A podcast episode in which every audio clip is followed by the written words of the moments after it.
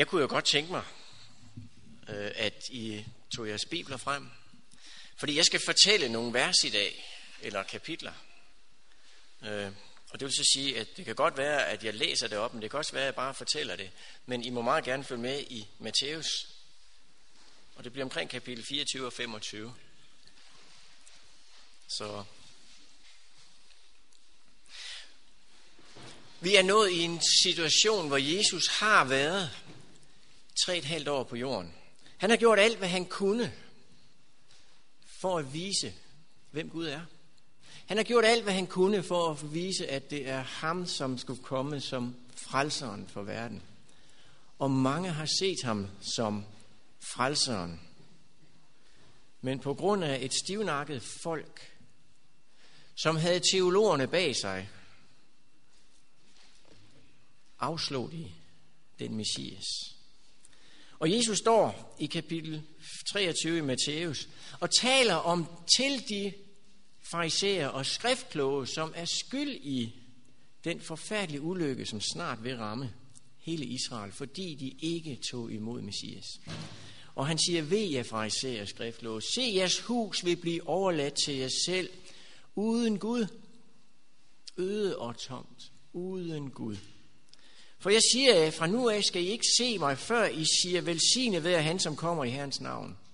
Det han siger til dem er, fra nu af, ham Messias I venter på, ham han vil komme, og I vil se mig, når I forventer, at han kommer, for det er mig, der er den Messias, som I egentlig venter på.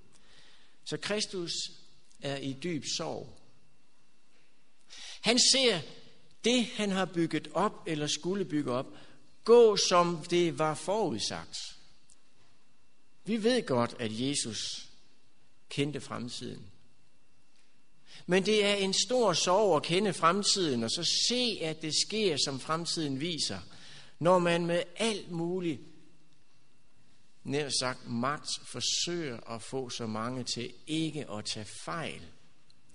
Fordi det, det handler om, det er bedrag. Hele vejen igen bedrag. At et folk kan gå så langt hen, at de på grund af med sandheden i ryggen kan gå ind og blive bedraget væk fra sandheden. Så langt, at de slår den messias ihjel, som de venter på.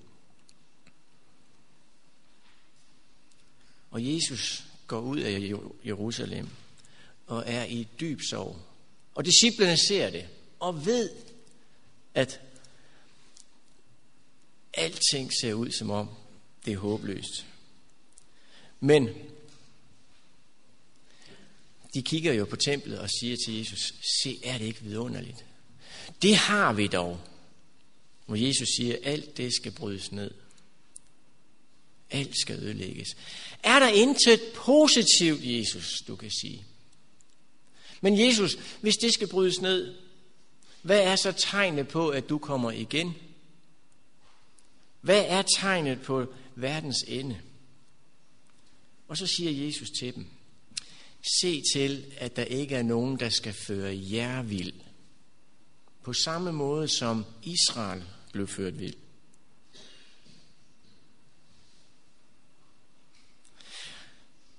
Med vildfarelsen fortæller Jesus, at der vil komme krig og hungersnød og jordskælv. Og der skal komme mange i mit navn. Mange, som skal udgive sig for at være ham, der var korsfæstet, som opstod men med et forkert evangelium, som ikke fører til frelse. Og han siger videre, folk skal rejse sig mod folk, og land imod land, og sted efter sted skal der komme hungersnød og jordskælv. Men alt dette er kun tegn på, at jeg kommer snart igen, for at de skal vågne op. Der skal de, som er uden for kirken, udsætte jer for trængsel og slå jer ihjel, og I skal hade alle folkeslag på grund af mit navn. Der skal mange inden for kirken falde fra, og de, som er inden for kirken, skal udlevere hinanden og hade hinanden. Hvor er Jesus pessimistisk at høre på? Han siger rent ud, at uden for kirken vil det møde modstand, men inden for kirken vil der være et frafald, som gør, at kirken vil blive splittet, føre til had, og falsk evangelium vil styre kirken.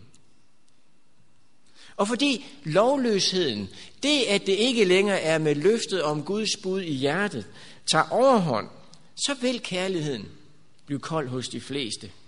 Men den, der holder ud til enden, skal frelses. Og, siger Jesus, det er evangelium om riget. Om hvilket rige? Det er det evige evangelium af kapitel 14 i åbenbaringsbogen. At det evige evangelium med Kristus i jer. Når det skal prædikes i hele verden som et vidnesbyrd om, hvad jeg kan gøre i mit folk for alle folkeslag, da skal enden komme.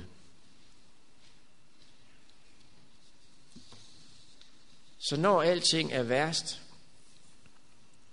når alting ser mest sort ud, der har Gud et folk, som har forstået det evige evangelium, og som vil gå ud med et evigt evangelium op imod en falsk kirke, en verden, som begge har forenet sig imod det sande budskab. Og der står, at der skal være en stor trængselstid, som der ikke har været man til fra verdens begyndelse indtil nu, og heller aldrig vil komme. Og den er så voldsom, at hvis de dage ikke afkortes, så blev intet menneske frelst. Men for de udvalgte skyld vil de dage blive afkortet. For de udvalgte skyld vil Gud gribe ind. Så der er et fokus på falske, falske kristusser, som vil komme til jorden. Men straks efter trængslen i de dage skal solen formørkes og månen ikke skinne.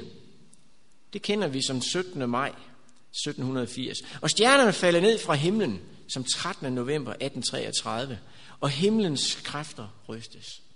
En periode, hvor kristenverden fik øjnene op for, at hey, nu nærmer vi os den tid, Jesus taler om, for vi kan se, de ting begynder at gå i opfyldelse. Og der skal menneskesøndens tegn komme til syne på himlen. Der skal alle jordens folkestammer jamre, og de skal se menneskesønnen komme på himlens skyer med magt og megen herlighed. Så her er starten på det, som skal føre til, at Kristus kommer igen. Og så siger Jesus en lignelse. Så lærer denne lignelse af fintræet. For når det grene bliver bløde for bladet, så ved I, sommeren er nær. Sådan skal I også vide, at når I ser alt dette, at han står lige for døren. Og han står lige for døren, hvis vi skal se på de ting, der sker. Vi har jordskæld. Vi har ting i, med krige. Ja, i dag forstår vi, hvad rygter om krige virkelig er. Rygter om krige. Jeg behøver ikke sige højt, hvad rygter om krig er. Men hvem er ikke bange for, at der ryger en bombe, når vi går hernede? Så sent som i den her uge havde jeg en mand, som siger, nu flytter vi fra Nørrebro. Fordi den ene gang, hvor vi var i biografen og kom ud, der havde vi skyderiet derude. Og sidst vi var i biografen igen, der var der et nyt skyderi. Så nu flytter vi. Men det er jo ikke på grund af krig, men det er på grund af krig. Rygter om krig på en helt ny måde. Men Jesus siger videre, når I ser det ske, jamen altså, I kan alligevel ikke se præcis, hvornår det bliver. Den dag eller time er der ingen, der kender hverken englene i himlen eller sønnen, men alene faderen. Fordi som det var i Nords dage, sådan skal det også være ved menneskesøndens komme. De åd og drak og levede som om alt var okay. For alt så okay ud. Men der var noget, der var ude som en advarsel om, at det her stopper. En advarsel om at kom og blive frelst fra den katastrofe, der kommer. Og så siger Jesus til dem, Våg derfor, for I ved ikke, hvad dag jeres herre kommer. Hvorfor skal vi våge?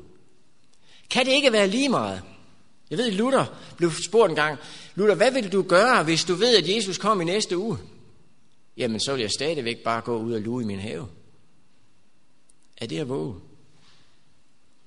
Våge, som Jesus siger, men det ved I, at vidste husets herre, i hvilken nattevagt tyven kommer, ville han våge og forhindre, at nogen brød ind i hans hus.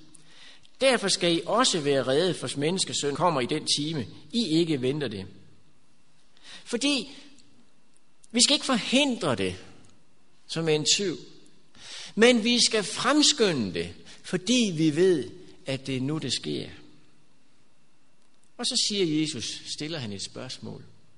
Hvem er så en tro og klog tjener, som af sin herre er sat til at give hans folk deres kost i rette tid?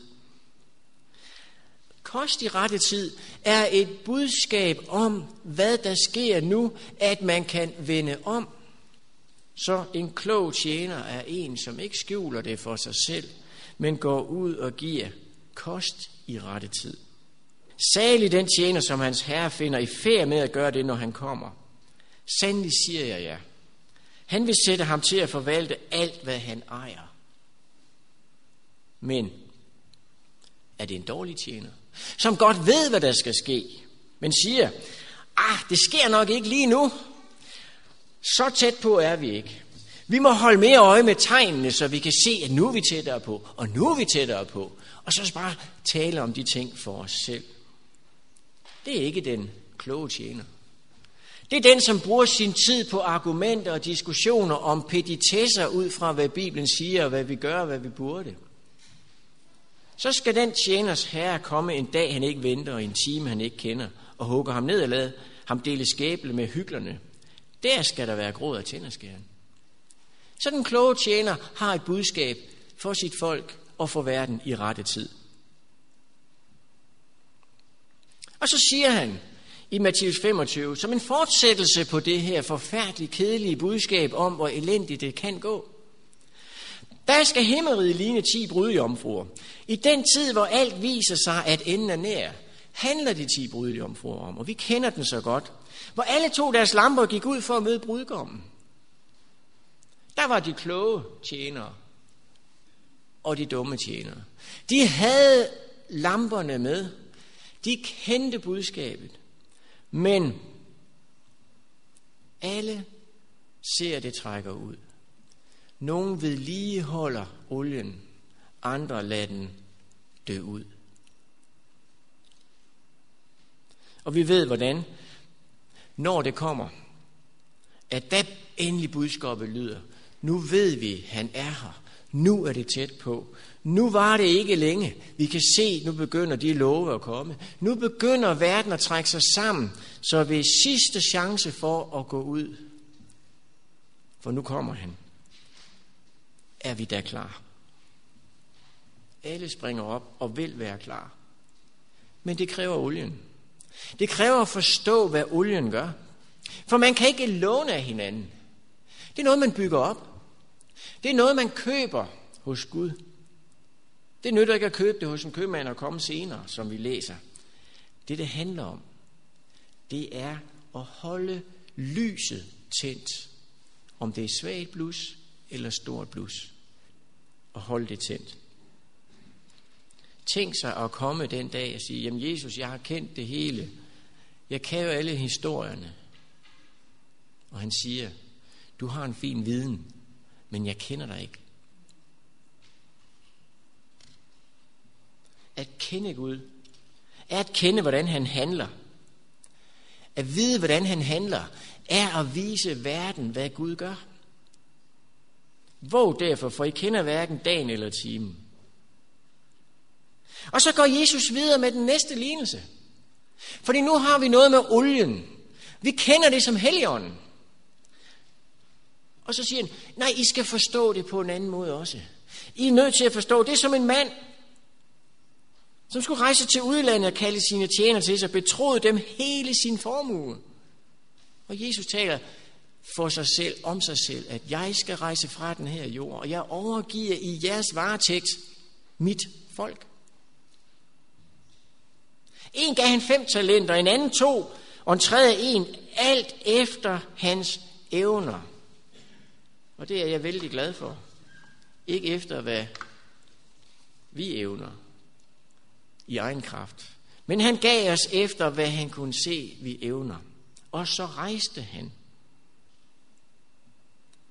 Hvad tror du, at Jesus forventer, når han kommer igen med de talenter, han har givet os? Forventer du, at når han kommer igen, du har givet mig stor rigdom, Gud, kan du se, jeg har fordoblet den? Eller, Gud, du har givet mig fantastiske evner til at spille rigtig godt, og nu kan jeg spille alle værker.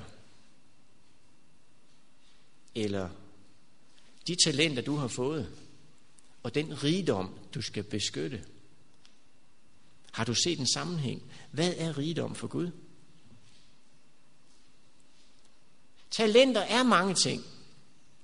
Og når vi ser på talenter, så skal de føre til, at den rigdom Gud har, ikke skal gå tabt fra ham. I Testimonies volume 9, side 52, står der, Verdens evangelisering er blevet meget forsinket ved vores selviskhed. En del af dem, som bekender sig til at være kristne, fatter ikke, at evangelisk værk skal understøttes ved de midler, som Kristus har betroet den. Penge behøves, så det værk, som er påbegyndt overalt i verden, stadig kan føres fremad. Tusinder og tusinder omkommer i synden, og det er manglen på midler, som gør, at sandheden ikke kan blive forkyndt for hver stamme, tungemål og folk. Så i nogle tilfælde kan vi tage lignelsen og så sige, talenter har også noget med penge at gøre. Ingen tvivl om det. Talenter i det her forbindelse kan være rigtig mange ting. Talent er også, hvordan vi bruger vores tid. Et talent kan være at dele bøger ud. En talent kan være at fortælle om den erfaring, jeg har med Gud. At så er at bruge sit talent. Fordi at så er nok der, hvor der kommer størst udbytte. I Review and Heralds øh, fra 1. 27. Øh, januar 1903, det som I har forsømt så-tiden, der som I har lavet de anledninger, Gud har givet, gå ubenyttet hen, der som I har lagt an på at behage jer selv, vil I så ikke nu vende om, inden det for altid er for sent og søge at udnytte det gunstige øjeblik? Forpligtelsen til at bruge jeres talenter i mesterens tjeneste hviler tungt på jer. Kom til Herren og overgiv jer helt til ham. I har ikke råd til at tabe en eneste dag. Bed Herren om bistand. Der som I søger ham med alvor af alt og et helt hjerte, vil I finde ham, og han vil styrke og velsigne jer. Så allerede dengang havde man en tendens inden for adventkirken til at tænke på sig selv og sin egen frelse, mere end på, at det har stor betydning at gå ud og bruge de anledninger, Gud giver os på at frelse andre mennesker. Et andet talent i bogen Kraft fra det høje side 294. Talens talent blev givet for at være til velsignelse for alle. Hyggelige, opmuntrende ord koster ikke mere end ubehagelige, grimme ord. Skarpe ord sårer og støder. Alle har vanskeligheder at kæmpe med her i livet. Alle har bekymringer og skuffelser. Skal vi ikke hellere bringe solskin i stedet for mørke ind i deres liv, som vi kommer i berøring med? Skal vi ikke tale ord, som vil velsigne og hjælpe? Sådanne ord vil blive en virkelig velsignelse for os, som for dem, vi retter dem til. Så talenter handler ikke om, at jeg skal gå ud og tvinge mig igen med noget, men at jeg ser, hvad jeg kan gøre med et enkelt ord. Og Jesus siger, den der havde fået de fem talenter, gik straks hen og handlede med dem og tjente fem til. Ligeledes tjente ham med de to talenter to til. Men den, der havde fået en talent, gik hen og gravede et hul i jorden og gemte sin herres penge. Han brugte ikke sit talent til at øge hans herres formue. Og Jesus siger, at lang tid efter kommer disse tjener herre tilbage og gør regnskab med dem. Den, der har fået de fem talenter, kom og lagde andre fem på bordet og sagde, Herre, du betroede mig fem talenter. Se, jeg har tjent fem talenter til. Herren sagde til ham, du gode og tro tjener. Du har været tro i det små. Jeg vil betro dig meget. Det er det, vi hører i kapitel 24, hvor der står, at de skal give hans folk deres kost i rette tid. De blev betroet meget. Særlig den herre, den tjener, som hans herre finder i færd med at gøre det, når han kommer. Sandelig siger jeg, han vil sætte ham til at forvalte, forvalte alt, hvad han ejer. Gå du ind til din herres glæde. Og det samme med ham med de to talenter. Han havde ikke så mange talenter. Men han brugte dem til at fremme Guds rigdom. Og jeg ved, at Guds rigdom er ikke et spørgsmål om talenter i form af guld og sølv, men i form af det, som ikke kan erstattes. Mennesker. Og han kommer betroet og sagde, se hvad du har betroet mig, og jeg har brugt det og fået det her ud af det. Og han siger også til ham, du gode og tro tjener, du har været tro i det små, jeg vil betro dig meget. Gå ind til din herres glæde. Og så kommer den sidste, som siger rent ud, jeg kender dig Gud. Du forventer ikke, at jeg skal tabe mit talent på jorden. Og derfor har jeg været bange for at bruge det, for jeg har ikke god nok. Derfor har jeg gravet det ned og sikret mig, at jeg ikke har dummet mig med det. Og af frygt for dig gik jeg hen og gemte din talent i jorden. Se, her har du, hvad der er dit. Men Herren sagde til ham, du er dårlig og dogne tjener. Du vidste, at jeg høster, hvor jeg ikke har sået, og samler, hvor jeg ikke har spredt. Så burde du have betroet mine penge til vekselerende, så jeg havde fået mit igen med renter, når jeg kom tilbage. Du kunne have gjort det, du ikke orkede, og givet til nogle andre. Har du mødt nogen, som du kender, som trænger til hjælp, og du ikke ønsker at give det? Du kunne i det mindste have fortalt det til andre, som kunne have gjort det for dig. Tag derfor talenten for ham og giv det til ham med de ti talenter. For enhver, som har til ham, skal der gives, og han skal have overflod. Men den, der ikke har, for ham skal selv det tages, som han har. Tænk sig at have 10 talenter og få flere på. Igen tilbage til, den som er betroet lidt, vil jeg give meget. Tænk sig at få lov at være en del af Guds rigdom. Og få lov at styre en del af Guds rigdom. Alt det tror jeg skal ses i sammenhæng, når der bliver talt om, at vi skal være præster og konger.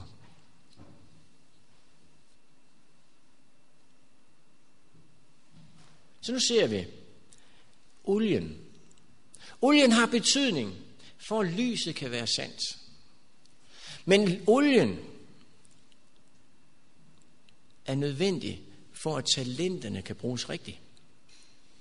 Fordi som der står i 1. Korinther 13, og det kender vi jo nok alle sammen, at om jeg taler med mennesker eller engles tunger, men ikke har kærligheden, der er jeg en rungende malm og en klingende bjælle. Om jeg så har profetisk gave og kender alle hemmeligheder og ejer al kundskab og har al tro, så jeg kan flytte bjerge, men ikke har kærlighed, er jeg intet. Og om jeg så uddeler alt, hvad jeg ejer og giver mit leme hen til et brændes, men ikke har kærlighed, så gavner det mig intet.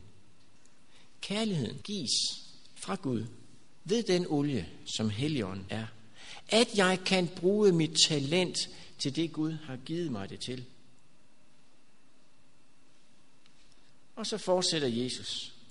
For nu har vi det med olien. Vi har talentet. Vi har, at Guds rigdom må ikke gå tabt.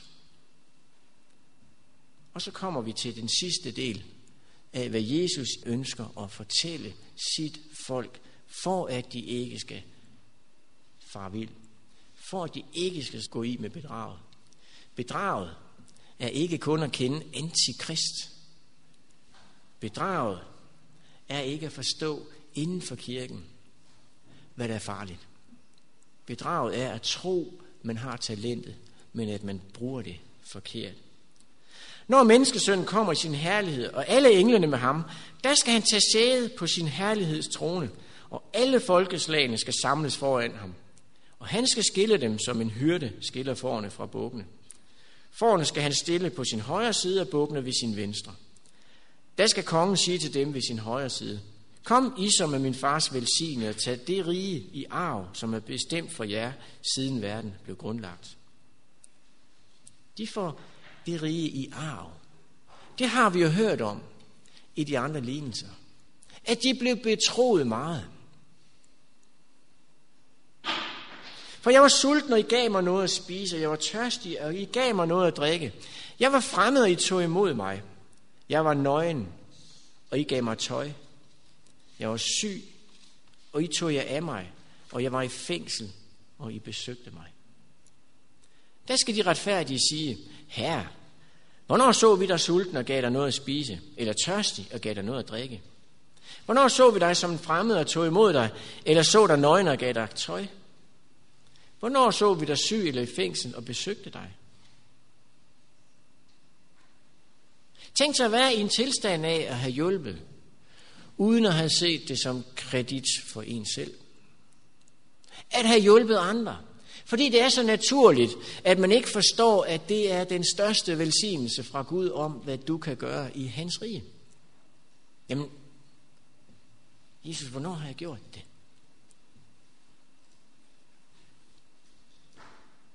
Og kongen vil svare dem, sandelig siger jeg alt hvad I har gjort mod en af disse mine mindste brødre, det har I gjort mod mig. Men der er også en anden gruppe. Inden for kirken. Inden for dem, som har forstået, at hvis bare vi gør godt, så kommer vi til himlen. Men der må der være grænser. Fordi jeg orker jo ikke, når det kommer til stykket. Jeg har jo en prioritet. Det er, jeg har jo første prioritet. For det er mig, der bliver træt. Det er mig, der bliver hånt. Det er mig, der lever et liv, hvor jeg føler, det bliver hårdt.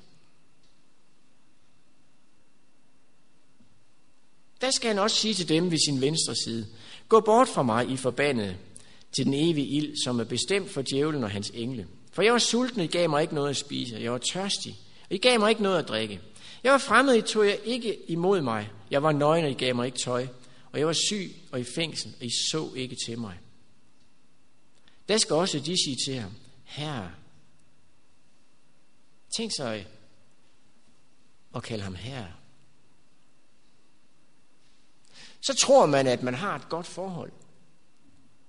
Så tror man, herre, jamen Kristus er jo herre og frelser i mit liv.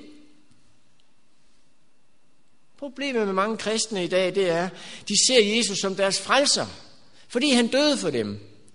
Men at blive herre i deres liv, har de svært ved at forstå. Fordi at være herre over en betyder, at han får en til at gøre de ting, som han ønsker, man skal gøre. Herre, hvornår så vi dig sulten eller tørstig eller fremmed eller nøgen eller syg eller i fængsel, uden at vi hjalp dig? Der skal han svare dem. Sandelig siger jeg, alt hvad I ikke har gjort mod en af disse mindste, det har I heller ikke gjort mod mig. Og de skal gå bort til evig straf, men de er retfærdige til evigt liv. Da Jesus var færdig med hele den her lange tale om alt det farlige bedrag, som risikerede at dukke op og som ville dukke op, som de ville blive udsat for, der sagde han til sine disciple, og det er kapitel 26, I ved, at om to dage er det påske, og så udleveres menneskesønnen til at korsfæste. Tænk sig at være så tæt så tæt på at skulle dø. Og se så langt fra målet, at man har så kort tid til at fortælle om de voldsomme farer og ting og sager, som Guds menighed skulle ud i.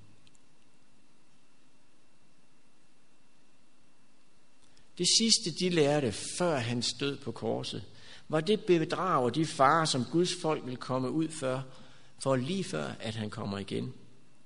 Det er en sørgelig situation. At vide, at mange ikke vil høre, og at mange ikke vil gå, og mange vil ikke bruge, hvad de er betroet, men at alle tror, de kender den sande Gud.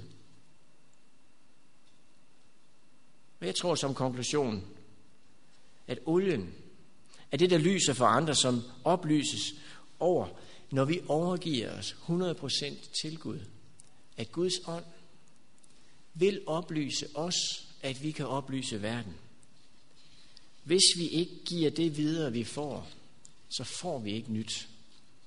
Jeg er overbevist om, at når vi får den olie og lever for Gud, så lever vi med de talenter, Gud har givet os, så de vokser. At vi kan gøre noget, ikke for os selv, men for andre. Og jeg er overbevist om, at når vi bruger vores talent på, at andre skal lære Gud at kende, ser vi ikke, hvor stor en velsignelse vi er for dem. Men Gud ved det. Og Gud ønsker i den grad, at vi må have den ånd, at vi må have den kraft fra Gud, som gør os i stand til at bruge de talenter, som Gud også giver os. Og nu er problemet, at alt det her ved vi godt. Vi har brug for at opnå kundskab om det, vi hører. Viden er vigtig. Så viden er vigtig. Men kundskab er målet. Og så spørger du, hvad er forskellen på viden og kundskab? Er det ikke det samme? Og der læste jeg fra det gamle testamente. Øh, hvor længe vil I uerfarne elske uerfarenhed? Hvor længe vil spotter ønske spot og tåber have kundskab? Uerfarenhed. Sat op mod at have kundskab. Erfarenhed med viden giver kundskab. Det er ikke nok at vide ting, hvis jeg ikke tager den viden ind og bruger den. Det giver kundskab. Uerfarenhed med viden, det er det, vi elsker. Vi vil gerne vide, hvad der er sandt, men at bruge det i vores liv er en anden sag. Vi hader kundskaben, hvis den skal fortælle os, hvad vi skal gøre. Fordi kundskab, det er viden med erfaring. Så når vi går til Laudikea og ser lidt dybere på deres problem, hvor der står i kapitel 3 i åbenbaringsbogen, vers 17. Siden du siger, jeg er rig, jeg er samlet til hus og mangler intet. Det er viden. Jeg ved det. Jeg mangler ikke noget. Fortæl mig noget fra den, jeg ikke ved. Men at du ikke ved, at hvis nogen er elendig og ynkelig, fattig, blind og nøgen, er det dig. Det er mangel på kundskab. Viden er ikke nok. At vide, at Gud elsker hele verden. Og at vi skal elske Gud af hele vort hjerte. Og vores næste som os selv. Det er viden. Men kundskab er at omsætte den viden til handling. At vi forstår, hvad de koster derude i verden. At Gud er død for dem. Og jeg har haft en frygtelig oplevelse her for ikke så længe siden. Fordi vi i forbindelse med vores arbejde har tænkt os at hjælpe på mændens hjem. Og øh, har været derhen og se det. Og fået lov at komme rundt i systemet og se, hvor de hjælper. Og her har vi rygeafdelingen. Det er her, de kan gå ind i fred og ryge. Men herhenne, det er fikserummet. Her skal vi være stille. Og gå derind og se de små rum, hvor der sidder en og holder øje med, at alle overlever. Og se en pige på omkring 20 år, som kunne have været min datter. Hvordan hun klapper sammen på grund af det afhængighed, hun har. Og vide, at Gud elsker hende lige så højt, som hun, jeg bliver elsket af Gud. Og stå og ikke kunne gøre noget men at lade dem leve i den tilstand. Jeg ved, der er mennesker derude, vi kan gøre noget for. Jeg ved, at om vi virkelig elsker de mennesker, vil vi også få tid til at gå ud og opsøge, hvor er de henne? Er der noget, vi kan gøre? Et lille ord som opmundring. Energi. Kan jeg bruge min tid på dem? Kan jeg bruge mine midler på dem? Kan jeg bruge mine evner på dem? Og jeg er overbevist om, at så længe vi holder os væk fra den del af verden, så bliver den ligegyldig for os. Men jeg er overbevist om, at Gud elsker alle mennesker. Og han elsker os. Og vi ved, at Gud elsker alle mennesker. Men er det viden, eller gør vi det til kundskab? Og mit ønske for os som menighed er, at vi må se vigtigheden af, hvad Gud ønsker at fortælle os gennem de sidste beretninger, før Jesus dør på korset, at vigtigheden af olien, af de talenter, vi har, og at vi skal hjælpe mennesker, som om det er Kristus selv. Det er målet med, at vi forbliver i hans ord, når vi lukker porten op, døren op, og lader Jesus komme ind. Og min bøn for os som menighed er, at vi må gå ud i verden. For en ting er at hjælpe, en anden ting er at vide, at når det evangelium om riget er nået ud i hele verden, der er enden afgået, og der kommer Jesus. Og det er mit håb, at vi alle må se, hvor vigtigt det er at gå ud med mad i rette tid til de mennesker, som vi møder. At det ikke kun er os, det handler om, og min frelse, men at min frelse er afhængig af, om jeg ønsker at frelse andre. For uden det er jeg ikke en god og klog tjener. Med Gud være med os alle, der hvor vi befinder os. Kære himmelske far, jeg takker dig, fordi du har givet alt, hvad du ejer. Alt, hvad er muligt at give for at frelse os mennesker. Vi har intet fortjent. Kære far, jeg takker dig, fordi at du har betroet os hele din formue. Men at du ikke har betroet den og bare rejst din vej og lukket øjnene. Men at du har sendt din ånd til os for at være den olie, at vi kan gå på den vej, som du ønsker, vi skal gå på. At vi må gøre os afhængige af dig på samme måde, som vi skal gøre os afhængige af dig i himlen. Hjælp os, at vi allerede nu må begynde den afhængighed. For du har en opgave for dit folk. Kære far, vi ser på verden, at den er lige op over, at du kan komme igen. Vi ser ting, som viser, at profetierne går mere og mere i opfyldelse. Og kære far, jeg beder, om du vil lade os vågne op med olie på lampen, og ikke vågne op uden olie. Men kære far, væk os nu, mens der er olie at hente. Jeg lægger alle i dine her og beder, om du vil velsigne os hver især og hjælpe os til at forstå, hvor afhængige vi skal være af dig. At vi godt må frygte dig, for at vi skal gå fortabt, for at du kan redde os ud af den angst, at du kan lægge det i os, som vi mangler. Kære far, jeg beder, om du vil velsigne dit folk ud over hele verden. Og jeg beder, om du vil beskytte os og hjælpe os og tilgive os der, hvor vi har fejlet. Jeg lægger alt i dine hænder og takker for de løfter, du har givet, at dine løfter slår aldrig fejl. Og dit løfte er, at forbliver vi hos dig i dit ord, så vil du sætte os virkelig fri. Og tak for det i Jesu navn.